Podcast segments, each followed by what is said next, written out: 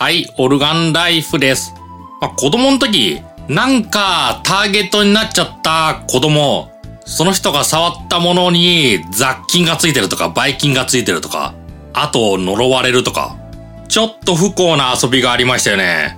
まあそういうの、小学校、中学年、高学年ぐらいになってくると、まあなくなってきます。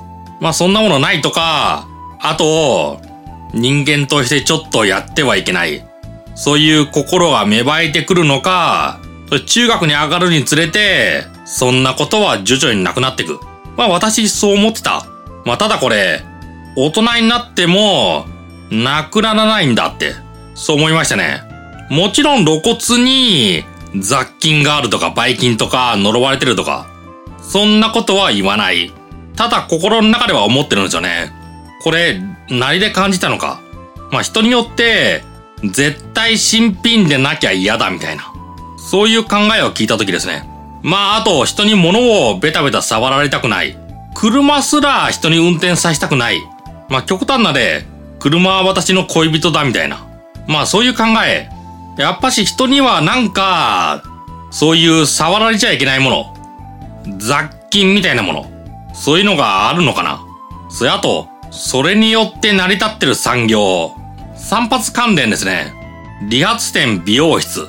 まあそれら、冷静に見てみると、このヘアサロンって本当に流行ってるの？みたいな。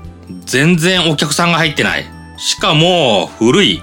なんで潰れないんだろう。で、これ潰れない理由、がっちり固定客がついてるからですね。あ、別方面ですけど、ヘアサロンに機材を下ろしてる人。その人から聞いた話ですと、まあ、ヘアサロン、若い時代に修行して、そして固定客がついちゃえば、もう老後もやっていけるような産業だ。そうとまで言ってるんですよね。だから見た感じ流行ってない美容室、床屋、がっちり固定客がいるんですよ。でも床屋って高いじゃん。高い。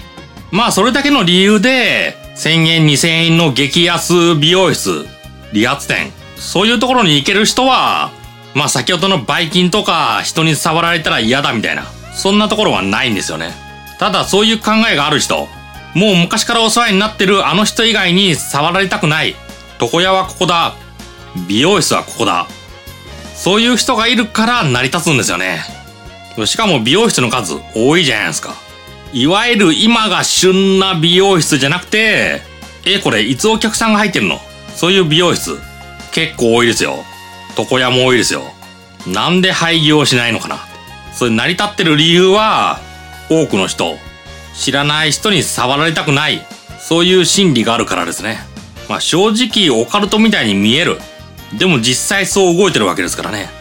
だから大人になっても、なんか人には雑菌がある。人に触られたら呪われる。新品がいい。そういう心理はあるんじゃないかな。ちなみに新品と言われるものも、本当に誰も触ってないわけじゃないですからね。冷静に考えれば物作るのに人が手動かしてるんですよね。だから新品と言っても触られてないわけじゃない。まあここら辺はまあオカルトみたいなものだから新品だって定義しちゃえば触ってない。それで納得させれるわけなんですよね。ただそういう人が多い。だからオカルトでは片付けられない。